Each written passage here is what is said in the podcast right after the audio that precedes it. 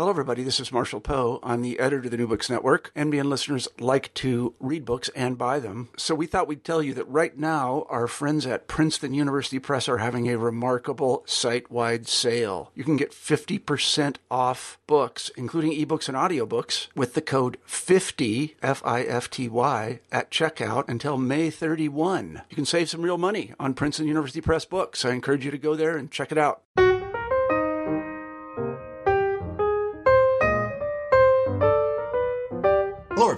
And welcome back to New Books and Biography. I'm Mark Klobas, your host for the channel. Today I'm talking with Paige Bowers about her new book, The General's Niece The Little Known de Gaulle Who Fought to Free Occupied France. Paige, welcome to the show. Thank you for having me, Mark. Well, we're happy to have you. I wonder if you could start us off by telling us something about yourself. Uh, well, I've had a long career as a freelance journalist based in the Atlanta area where I wrote a variety of stories for publications such as Time and the New York Times, People, different things like that. And I guess about seven years, eight years ago now, we took a family friend, uh, trip to France. Um, my husband had a business conference there, and he decided to take me and my daughter, who was then four, along with us. So we went on this trip. I'd always been a huge Francophile and there was something about reconnecting with Paris and seeing it through my daughter's eyes that got me thinking about going back to graduate school, you know, when I had a mortgage and a husband and a child and other responsibilities. Perfect time. Um, yeah, perfect time. Very practical, especially in a down economy. So, um, when we got back to Atlanta, uh, I started talking about you know, maybe what I really want to do is pursue this long held passion I've had for French history and focus on telling some of these great stories um, in books. And my husband said, Well, you know, you're a journalist. You can just do what you do as a journalist and do this. And I said, You know, I think I need to go back to school. I need to get that background. I need to spend that time reading and thinking and kind of really grounding myself in this. And I guess that's what you would call the world's nerdiest midlife crisis. Some people get uh, convertibles. I go back and I read more than a thousand pages a week. That's, you know, how I do it. But everybody, you know, the heart wants what the heart wants. Mm-hmm.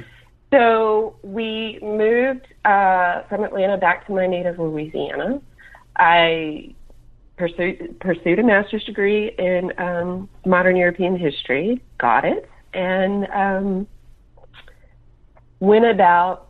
You know, I started teaching some at LSU, continued to freelance, and eventually stumbled upon this story um, that became the General's Niece. How how was it that you came across this story? Well, I was preparing to teach a class uh, at LSU. And uh, I got up one morning, I was preparing, and I came across this um, news story that said uh, General de Gaulle's niece, Genevieve, would be interred in the Pantheon uh, along with three other resistors from World War II. And um, the Pantheon, for those who don't know, is this great old French mausoleum that houses the remains of some amazing French historical figures like Voltaire. So if you're going to be in the Pantheon, you are somebody, let's say. And so I'm, I'm ashamed to admit, let me go back a little in time, that when I was in graduate school, my advisor asked me, you know, he said, you really need to read General de Gaulle's war memoirs. And I said, okay. And when you're reading this volume of stuff in graduate school, you tend to read in what I like to call desperation, just to get through the volume of stuff, to get the idea, to understand the arguments, and so forth. And so uh, when I opened this book, I kind of skimmed the dedication page, which dedicated the book to his niece Genevieve.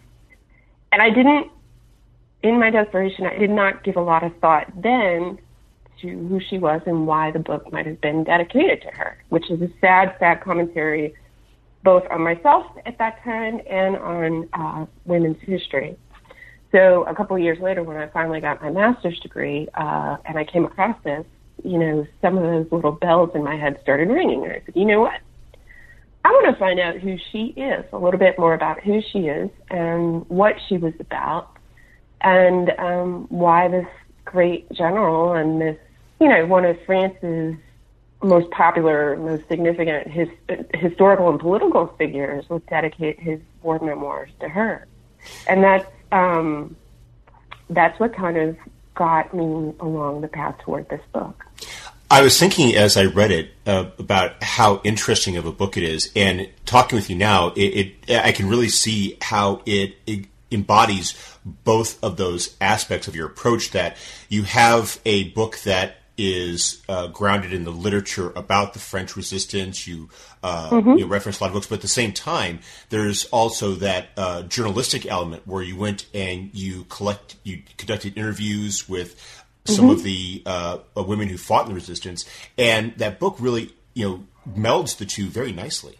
You know what? Thank you, because that's exactly what I was hoping to do. Um, I wanted to do this book that would put people off with a ton of fitness, but it was this accessible, journalistic, you know, just something like think of uh, great narrative nonfiction. Anything Erik Larson writes, you know, it's a beautiful historical story or a true crime narrative or whatever, but it's this fusion of research that you can do, but also if you can get it, if you're fortunate enough. So it took these two passions that I've had. I love journalism and still believe in it, and my passion for history. And I, I like to think of the book as this little jewel box that resulted. You know, I, I feel like it. That's what happened. I was wondering if you could start us off about telling us a little bit about Gen- Genevieve de Gaulle and her family. I mean, what was her? Okay. She, she, mentioned that she was uh, Charles de Gaulle's niece. Uh, was she? Uh, uh was it be, through her? Uh, uh, through his older brother, through his younger brother. What, what exactly was the familial relationship? Charles de Gaulle was the third of five children. His oldest brother or the oldest child in that family, Xavier de Gaulle, is Genevieve's father. And what's interesting is that Xavier, back before anyone in the de Gaulle family knew that Charles would become what he did, Xavier was the one that was thought to have the most promise. He was bright. He was, you know, he was studious. He was you know, responsible. He, he was this model first child. And Charles was kind of a troublemaker before he found this direction and thought, I want to get into the military. I want to focus my passions in history and so forth. Xavier, he was trained to be a civil engineer. And um, he, his background, he, he worked uh, as an engineer in mines, French mines. So when he and his wife first got married, um, they moved to a little town that's known for, you know, their onions. That's, I mean, this is, you know, the the type of town it is. It's a little mountain town known for its onions, and there was a mi- there was a mine there that he managed, and that's where Genevieve was born. A couple years later, like in her early youth, um, Xavier was recruited to manage a mine um, in a League of Nations controlled territory in Germany, um, just right on the French border in the Saarland. And the reason why uh, the League of Nations was managing this territory was because um, at the end of World War One, uh, the Germans flooded some very important French mines uh, during the fighting. So as restitution under the Versailles Treaty, they, you know, turn these mines over to be, or this this territory over to be managed by the League of Nations, and they put Xavier de Gaulle in charge of the mines, which were, you know, the employees were German, so that was still kind of tense because, you know, the Germans didn't want the French coming in and telling them what to do. They didn't appreciate you know, uh, the the Versailles Treaty, and so here is this man with a growing young family Uh, he's going to work every day, very tense. Um, and, and because of the tensions, he's he's bringing a gun to work just to protect himself. So tragedy strikes his family when Genevieve de Gaulle is five. Her mother was pregnant with her fourth child, and the child died in utero, and so they were going to operate. Um, but there were complications, and Germaine de Gaulle died on the operating table. And what happened next, it plunged Xavier de Gaulle into this profound depression, this unbelievable grief. You know, this was the love of his life, and he couldn't bear to be without her. So the family stepped in to kind of fill this void and help.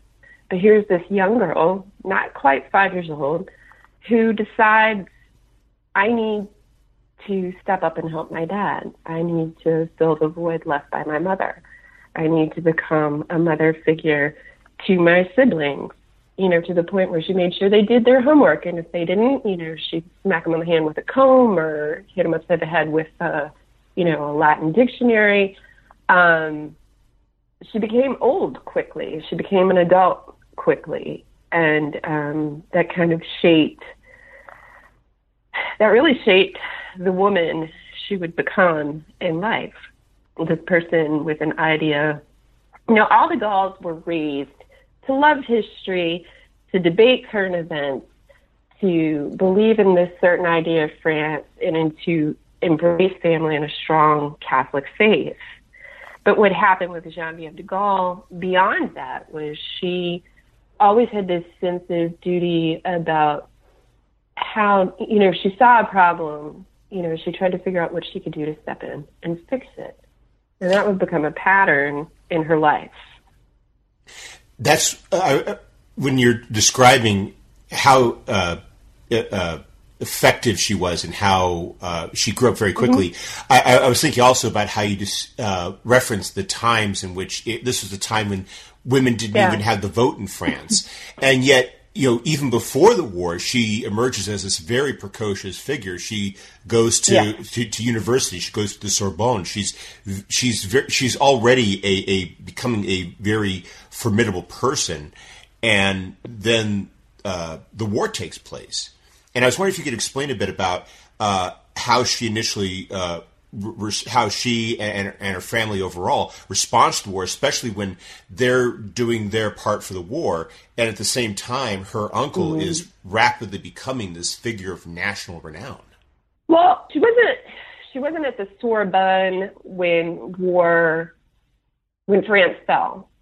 The Sorbonne would come later when she decided to move from Brittany, where her family was, to Paris, where she could make more of an impact in the resistance. She was very studious and very determined, and if she didn't get good grades, she would take it out on herself and everyone else around her. Through this period, you know, when they were in Germany, General de Gaulle, he wasn't general yet, he was stationed nearby. And during this period, this is when she got to know her uncle very well, or better. And she really first she looked to him as any girl might look to an uncle. You know, he's your uncle. You get to know his family. You get to spend time with him. Maybe have him tell you silly jokes or what have you. But in time, the older that she got, she and her uncle became very close, very linked. And it was due in part to this situation that I referenced with her mother, her mother passing away. Um, one of the things Genevieve noticed as she got older is that you know, her father was a very fragile man. And she felt that there were things that, you know, she loved him very much, but there were things that she simply could not talk to him about because he was so fragile. And so she turned to her uncle. And they became very close and was like, you know, she, she was a daughter figure to him. She was someone who, um, you know, he saw a bit of himself in because she was bright and she was bookish and she cared about history the way she did he did, and she cared about words the way he did too. So eventually, what happens is the family um, is moving back to France, um, up into Brittany, um, right when Hitler's starting to rise and become more prominent in Germany. Um, when the war breaks out, because of the life she has led and the way she's been raised, and her refusal to believe that France would give up the fight, she heard uh, Marshal Philippe Pétain tell the nation on June 17, 1940, to lay down its arms, to, you know, to, to give in. And she couldn't accept it. You know, she could not accept that this would happen to this country that, you know, she learned about through her father's eyes and her uncle's eyes. You know, she wouldn't accept that they would bow down in defeat. And so she resolved to do something about it. She didn't immediately get into the resistance. A lot of, you know, the resistance was something that it was kind of this organic, viral movement almost. Not a lot of people heard General de Gaulle speak on the next day, June 18th, 1940, when he says, you know, keep up the fight. In part because radios were becoming outlawed. Also, the Nazis were jamming uh, radio signals so there were a limited number of people up in northern France who could hear the BBC. But once they did hear it, they started talking to their neighbors once they could figure out where they stood. Did you hear what this guy said? Did you hear that he wants us to keep on the fight? What are you going to do? What are you going to do?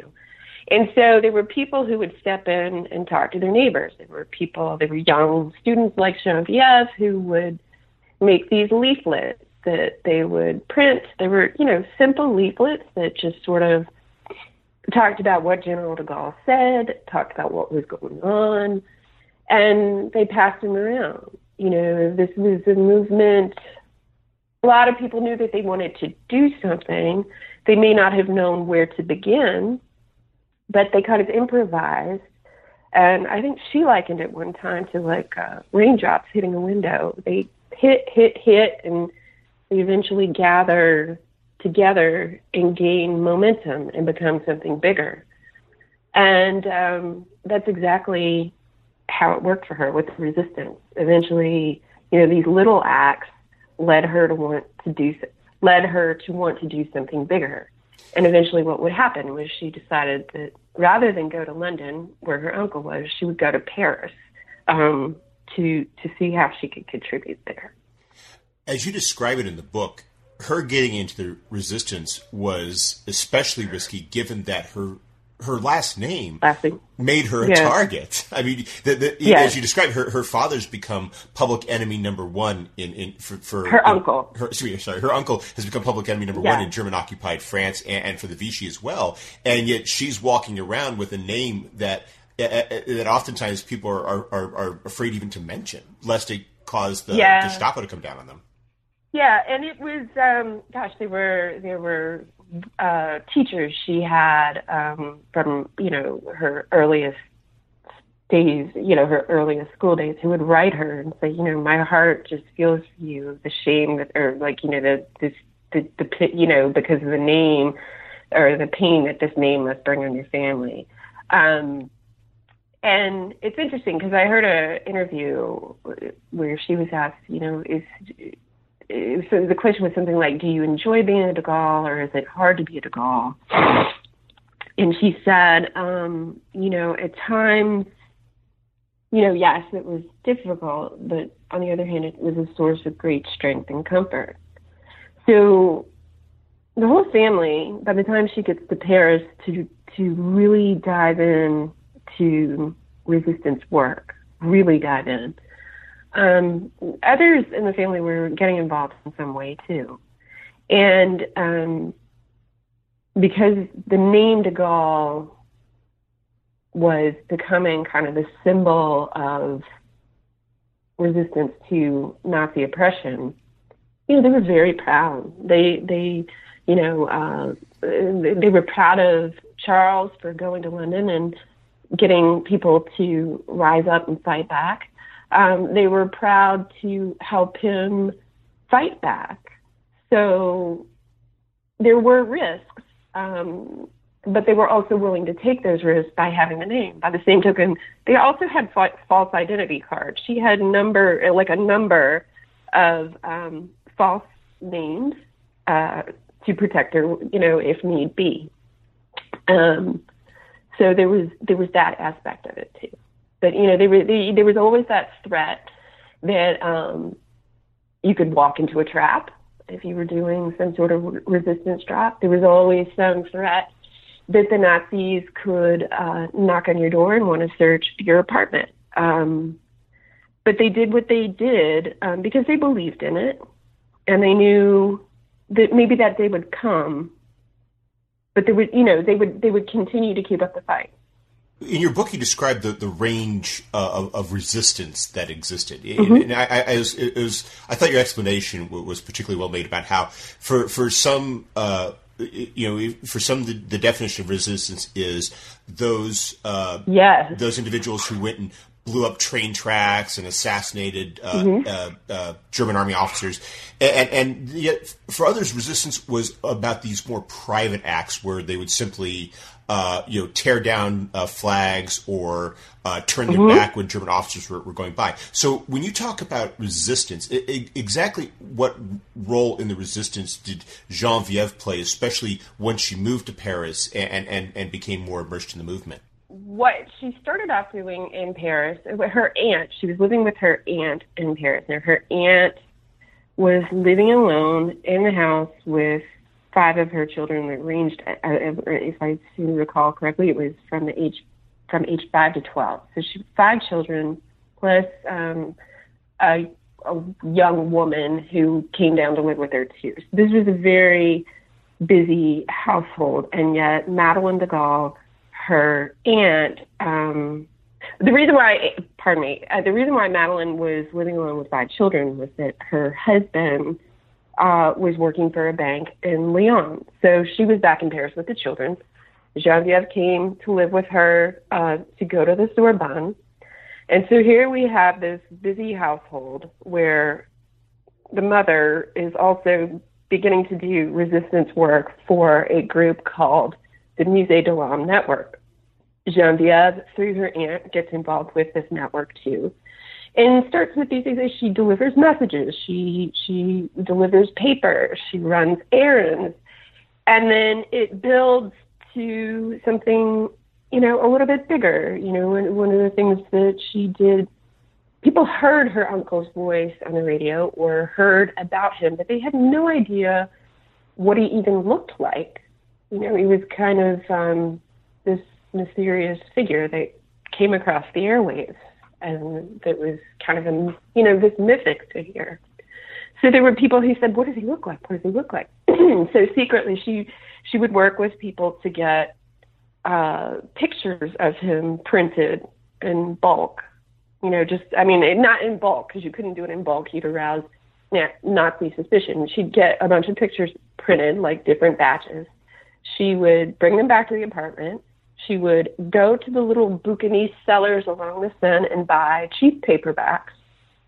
And she would stuff these paperbacks with pictures of her uncle um, and then ship them to people as if they were getting, you know, a paperback. But this was a way to get around Nazi censors. Um, and it was a way to spread, you know, what her uncle looked like. Um, so she would do things like that. Um, and that was very risky because you couldn't, you know, it, it, it, it required a lot of organization and just being very methodical because not only could you not print these pictures in bulk, you couldn't send large amounts of paper back in bulk because that would arouse suspicion too. You couldn't send them from the same place. You'd have to send them from different places in town. And so that's kind of how things built. She would eventually uh, take on, you know, she take on more secret work where she would work re- a, a ton under aliases. She would build um, armed groups in the mountains. She would fund them, get them the papers they needed, and any other resource they needed. Uh, and then she would connect with this other resistance group called Défense de la France. It was largely composed of uh, students at the Sorbonne and it was known for this underground paper of the same name, Défense de la France. And um, she connected with them and began writing articles for their paper about who her uncle was and what he stood for and why you should not be afraid of him being a British stooge because what he wanted to do was liberate France for the French. So all these things put her in danger. Um, and she did what she did she could do to cover her tracks, protect her family, and protect her contacts along the way. But this is not easy work. There's this uh, one episode you described that I, I, thought was very fascinating, in particular, which is when she is being interrogated about uh, the, this picture she has of her father. And this is a time where increasingly that's her the, uncle or excuse me, her, her, her uncle. We're, we're, we're increasingly the, okay. the, the, they're, they're, cracking down on this, and she points she points mm-hmm. out she says he, he's my uncle, and, and, so you know the the kind of thing that would you know get so many people uh, arrested for uh, for sedition. She's able to uh, actually use that name, which uh, you could sometimes get into trouble to her advantage in, in these in these uh, situations. And the thing that was interesting about that you know, his name, the Gaulle name was, you know, dirty word. Uh, she had, uh, for you know, she had a picture. You know, pictures of him were forbidden. Um, but the argument that she was making to the Nazis who pulled her off a train and brought her away, they stopped the train and took her away for questioning. They held up the train for about, I think it was almost two hours. And they questioned her and questioned her they said, This is your General de Gaulle's niece. This is a picture of him. This picture is forbidden. And the argument that she made to the Nazis was if you look at how many stripes he has on his uniform, he's actually not General de Gaulle, he's Colonel de Gaulle. So it should be fine. And they called uh, they called Gestapo headquarters in Paris to see what to do about this because they had a picture of, you know, Colonel de Gaulle, not General. What do we do? Should we release her? Blah blah blah. Eventually, they did, and they told her to go back to the train. Now, it's amazing that she survived this situation. Um, but she drew herself, she, she was this bookish woman and she was very, very petite. Um, but she had tremendous moxie. Here are these Germans that pulled her off of her train, interrogated her for nearly two hours, and then said, you, you fine, take your picture, go back to the train. And she stared him down and called him out, and she said, wait a second it was really hard for me to get that train ticket. This is a packed train. I'm not going back there by myself. You're going to escort me back. So she stares him down, tells that, I mean, it's amazing that she didn't get her head shot off, but sure enough, they take her back to the train. They march her right back to her seat. And there's a great spectacle on the train because why is this young girl being pulled off the train to be interrogated and why are they escorting her back to her seat? And so they're asking questions and all this kind of stuff. And as she's walking down the aisle in the train back to her seat, she says, It's just because I'm General de Gaulle's niece. That's all the, my favorite part of the story is the fact that she was actually smuggling something in the meantime, and that she was able to oh, yeah. do all of this while she's on a mission that, uh, in which, had they found out about that, it wouldn't have been about uh, the picture of her uncle. Would have been in a lot of trouble. Exactly, and yet she yeah. still. Not only does she sur- survive the, the, the, issue with the picture, and, but you know this whole escort thing. She it, it, it's, it's just exactly as you're describing that that level of moxie that she had for it and, and it's really you know to have the presence of mind to pull something like this off when you know you've left your seat and the papers that you were trying to make sure the Nazis didn't see were kind of left at your seat, kind of tucked away. And when they took her away, you know, for questioning, the, the woman that was sitting next to her was trying to tell her, "Hey, Miss, excuse me, you forgot something." And her husband had to kick her in the shin to get her to shut up because he knew he sensed something was going on. So, to have the presence of mind to be collected enough to be escorted off the train, to keep your wits about you where you don't yield any information that could get someone in trouble, and then to to stand up to the Nazis in such a way that they escort you right back to your seat. Maybe some of that had, maybe she got that sort of treatment because her last name was de Gaulle. But even so, you know, the fact that she could carry on in such a, they called her Little de Gaulle, you know, they carry on in such a way where she gave an order and they, they listened is, is really something. Mm-hmm. Yet ultimately, uh, she is arrested. I'm wondering if you could tell us how yeah. it was that she came to be caught and what happened to her after mm-hmm. that. Well, as I mentioned, she was in a resistance group called Défense de la France. And by 1943, um, the Germans were doing everything they could to crack down on resistance movements. They got very aggressive about it. And they found a man uh, named Serge Marongin who was a Sorbonne student, and they paid him very well uh, to infiltrate Défense de la France figure out who its members were, where their drop points were, and all that kind of stuff. And then provide the list of this information to the Gestapo. So he did exactly what he was told. After all, he was very well paid. And um, he presented the list to the Gestapo. And at the time, there was there was a group of there was a there was an auxiliary kind of group that was sort of affiliated. There was they were affiliated with the Gestapo. It was these were it was run by a French kind of a crooked French police inspector who had gone, you know, he had gone wrong. Uh, his name was Inspector Pierre Bonny, and he had recruited a lot of petty criminals and so forth to help him round up uh, anyone that the the Germans wanted him to round up. You know, they they kind of they were supplementary group to the Gestapo. They helped him, you know, round up people. They they helped them interrogate people, torture people, this kind of thing. So they gave a list to uh, Inspector Pierre Bonny. B- Bonny knew that there was a bookshop on the left bank that the resistance, that Défense de la France made drops at. And he was waiting there one day when Jean Geneviève de Gaulle came in the, the door to make a drop he didn't know it was Jean Geneviève de Gaulle. He just knew it was a resistor who was going to make a drop at this time. She figured out pretty quickly that she fell into a trap. She tried to break loose. They caught her.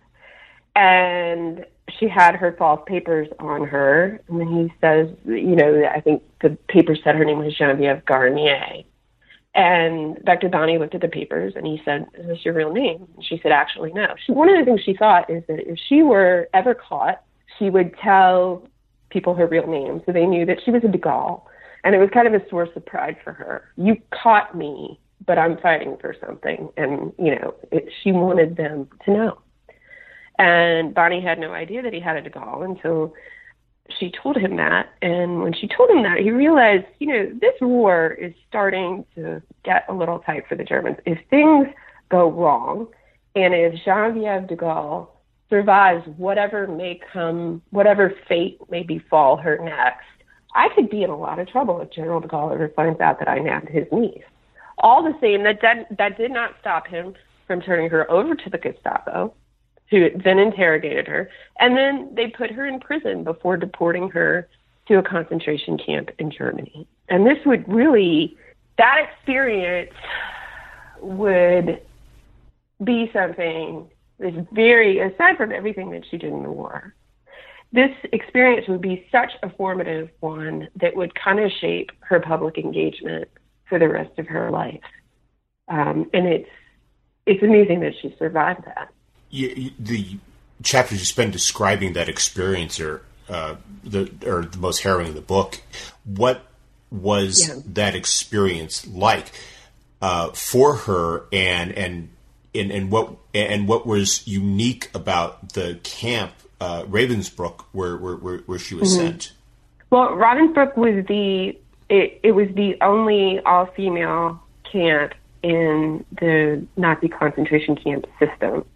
It was located 50 miles north of Berlin in this, you know, kind of beautiful wooded area that has these crystal lakes and kind of these charming towns and so forth during the global depression and because of you know World War One sanction sanctions, this area became you know there were a lot of bankruptcy that was through there. There were a lot of people that were struggling, even though it was such an idyllic place. And Heinrich Himmler decided, gosh, this charming place in the woods would be a great place for a concentration camp and an all female concentration camp, no less. So he had other concentration camp prisoners build the location. Um, people knew that there was, you know, there was a town like on the other side of the lake from it, and they knew something was going on, um, and they could watch it. But you know, they they knew they were kind of hush hush about what was going on until it became clear that this was a place that people were going to be detained. They may not have known everything that was going on there, but they knew, you know, those who actually, you know, were struggling enough in the town. Some of them applied for jobs there. They became guards there, um, and they were put up in a way where they had lovely lodging and all these perks. That was how it impacted the Germans. But for the many women who came through there, I mean, we are talking about just unthinkable things. There's a lot of literature about what happens in concentration camps. This is probably not too different, but they, they were women that were, you know, they were shipped in on trains that where they were packed like shoulder to shoulder in these trains with nothing but like a bucket to go to the bathroom in, little to no food. There were women giving birth in these things. The babies would die.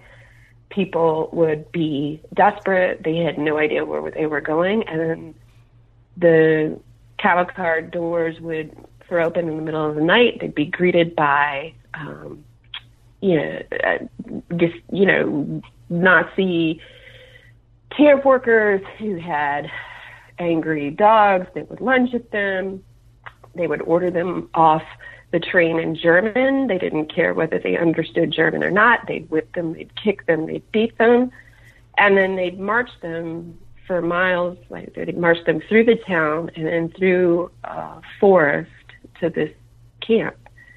Sometimes they were forced to stand, you know, in the freezing cold until they could be processed uh, when they were processed, you know, they were stripped naked and searched. It was pretty humiliating. Some of them had their heads shaved, some of them didn't. Um, and then they were given flimsy clothing to wear. It's unbelievable to think that women that were put through what they, it was work camp, and they were worked very hard, and then they were forced, you know, they had very little food, and they were forced to sleep on a narrow cot with like sometimes one to two other people. Um, people would drop dead as they worked. Um, but there were things that happened there, you know. There were Genevieve de Gaulle and her, you know, the women that she met, they were so determined to survive this, to tell the world what was going on here, to talk about the humiliation and the torture and the pain. You know, even the littlest gestures kept them going. You know, if they saw someone was struggling, they'd give them, you know, they, they were given a morsel of bread. If they saw someone was struggling, they'd hand it to their friend and say, "You need this more than I do today." And that, that solidarity, uh, sorry, but that solidarity yeah. really stood out in the book because I, I, was thinking not just about those episodes where they were doing things to keep people alive, but the things they were doing to keep their spirits alive. About how they would sometimes make uh, up little sort of ersatz uh, birthday cakes and, and, and, and Christmas mm-hmm. celebrations. It wasn't just about the, the, the body. It was it was about you know keeping that, that hope going. Yes, exactly. You know, there were there were some very there were all there were all kinds of different women there. Uh, with the you know there were you know there were countesses there there there were there was an anthropologist there there were and her mother was an art historian. They would do they would do little religious services on the fly. They would, you know, give history lectures. They would sing together. Anything they could to keep themselves from really losing their minds and their souls, they would do. I mean, imagine the circumstances, though, to be so committed. It had to take everything you had at that point to do, you know, to make these little books and do anything you could just to keep your mind collected and sane um, because they saw horrible things. And to think of something beautiful, I mean, it had to be a struggle. Did Genevieve's status as the niece of Charles de Gaulle uh, lead to any sort of different treatment, either uh, better or worse treatment uh, during her time at Ravensbrück? Uh, at first, because Ravensbrück by then was pretty, it was well over capacity and it was very disorganized. It was chaotic So she was booked, and they may not have paid too much attention to who she was. She just became a number. Eventually, people figured out who she was, and during the you know prisoners figured out who she was first. But you know she would she would be whipped and kicked and beaten like the rest of them. She was starved like the rest of them, and she got very very ill. And then eventually, uh, Heinrich Himmler found out that Genevieve de Gaulle, the niece of the general, was at Ravensbrück. And when he heard this, you know, he he said, you know, we might want to think about how we're treating her, and also we might want to think about using her as a pawn in a prisoner exchange. That might be beneficial to us. So they took her out of the more ramshackle barracks. Uh, they let her wear marginally better clothing, and they put her in a slightly nicer barrack for a while. Um, they gave her medicine and so forth. And eventually they put her in solitary confinement, not to torture her, although she could not trust the Nazis at that time, but just to give her, you know, to keep her away uh, and to keep her kind of off to the side just in case, you know, General de Gaulle went in on this prisoner exchange, which he did not so it improved slightly, but I mean, improve her treatment improved, but I mean that's relative at a concentration camp. As the war came to an end, though, as you described, she becomes increasingly valuable to certain people in the SS because now, as the end is in sight, they start to think about how maybe if they could help her out in a way because she doesn't end the war in Ravensbrück. As you described, she is no. She she is she's uh, undergoes this this interesting shift away to the point where she's able to uh, uh, be uh, uh, given over to her father. She had a release negotiated, um, and she and, a, and an American prisoner, he married a Frenchman, they were escorted out of the camp one night and they were supposed to be taken to like another place where recently released prisoners could go and recuperate it and then um, be reunited with their families or the appropriate government officials. And so the journey, if you imagine what they had been through in the camp, and that they're, I think she shrunk down to like 75 pounds or something. And they're being marched through the snow and the wind and through aerial bombardments and you know, train stations would be shut down, tracks would be blown up, and then they'd have to walk for like however many miles to the next town. You know, the price of freedom, the, the fact that they got their freedom and they're being escorted to their next step, this was no, the fact that they even survived that part of the journey was miraculous. Um, but eventually they're brought to their destination just before freedom um, they are allowed to recuperate. And eventually, Genevieve is taken by car to her father um, in Geneva, where he was consul general there. For, and they're reunited. And as I mentioned, Xavier de Gaulle, he was a very sensitive man. When his daughter was brought to him in that state, you know, he he didn't do anything but cry. He just held her and cried, and it was a very emotional homecoming uh, for her and for him. But you know, she was made of the sort of stuff. I said that you know she was she was a woman who looked around her at the world and she saw if she saw a problem that needed to be addressed, she would figure out what needed to be done and do it. So there she is in frail health. And what she knew was when my comrades at Ravensbrück and other camps are released, they've got terrible health problems. Um, many of them will go home to France. They may have lost their husbands, their families, their homes. Many of them, you know, there are probably some of them that don't even work. And so when they get back to France, their situation is going to be dire. You know, they've just been through the war and this hell of the camp, and then they're going to go back to France, and it, it won't necessarily be better for them. So what she began to do was give these speeches in Switzerland, these paid speeches in Switzerland to raise money, to, to first to raise awareness of what had happened in this camp, and to talk about the problems that these women would face once they got home. Um, these speeches raised money. she used the money to set up these rest homes to help, you know, some women get back to health, you know, through the, you know, through the generosity of these Swiss patrons. She would meet another woman uh, who was also a deportee, and they would band together to make a much larger group with a much larger mission of helping these women get back on their feet in a variety of ways. I mean, it, it, outside of the medical care that it offered, it offered um, job training.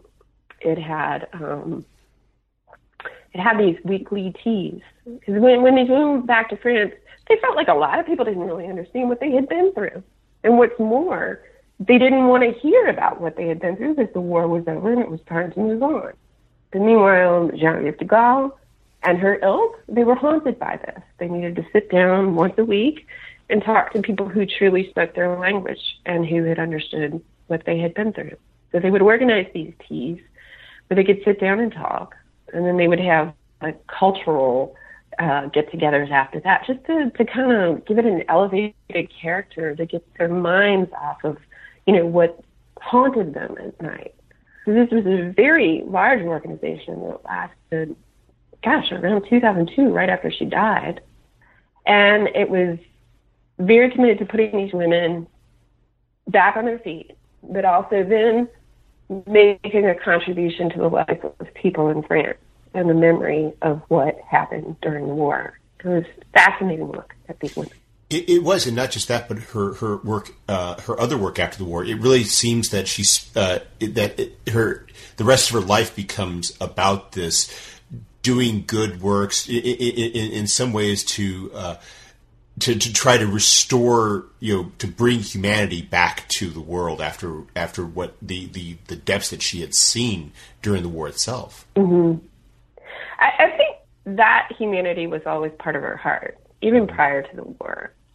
But I think the war and the things that she had witnessed during the war and her um, incarceration at Ravensbrück, they really um, it, these things it made this humanity so much deeper and this appreciation for life so much.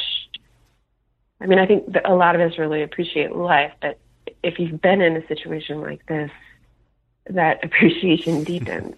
Um, and uh, you know you understand how short life is. Uh, she she i'll just as an aside she met this man who was also a resistor. They fell in love. And rather than wait for him to propose to her, she proposed to him because she was not going to wait. Because who knew who knew what tomorrow would bring? So she proposed to him, and he made her wait three days before he said yes. You know, so many of these women were told that they couldn't have children right after the war, that they should wait. But you know what? Who knew what tomorrow would bring? They started their families. They began to rebuild even if it wasn't easy. By 1958, a lot of these women got their lives back, you know, their health back and their lives, well, you know, pretty stable. But Geneviève de Gaulle would meet this, she would be introduced to this pastor, Father Joseph Wresinski, who wanted her to come into the slums around Paris and see what people were living like and see what they were enduring she at the point at that point in time was also a member of her uncle's government. It was a brand new ministry of culture and she was she and her husband were working for André Malraux in that. So she thought she was a little spread thin she was a mother of four. She was working you know with this post-war group for women and she was involved with her uncle's government. But she felt called to at least you know hear this preacher out to see what he had to say. So she went uh into the slum outside of Paris. She had no idea that people lived in slums outside of Paris. And what she saw there, the filth, the desperation, this kind of deadened, dehumanized look in people's eyes, what she saw there immediately brought her back to what she remembered about Ravensbrück. It was for her. It was almost the same thing. These people had nothing um, they were clinging to life, and they were desperate. Just outside the gates of one of the greatest cities in the world. and that stayed with her. She didn't know, it was almost like the resistance in a sense. She didn't know precisely what she would do or if she would do something immediately. But it didn't take long before she started reconnecting with this pastor, this preacher, and helping him bring attention to what was happening there um, with media. She would go and talk to public officials about it. She would become an advocate, and she helped. She helped build this organization uh, that's now global, um, called ATD or ATD Quart Monde, and um, they're a global anti-poverty organization that helps. They, I mean, a lot of the volunteers go into these communities. They live among the poor. Uh, they find they live so closely with them. They understand what their unique problems are, and then they engage them to help them find ways of fixing these problems in a way that eventually becomes public policy. And so she was very instrumental about raising this group. You know, she put her name and her credibility on the line to help these people in this fledgling group that soon became big. And she led, she would leave her post in the Ministry of Culture to devote the rest of her life to helping the poor. And, you know, really, she was a tremendous person with this rich, full life. She was a survivor um, and she was also this very graceful person who didn't throw her name around to get benefits for herself, but she used her name to help others. It was always to open the door for other people more than anything else. And she was really a special soul.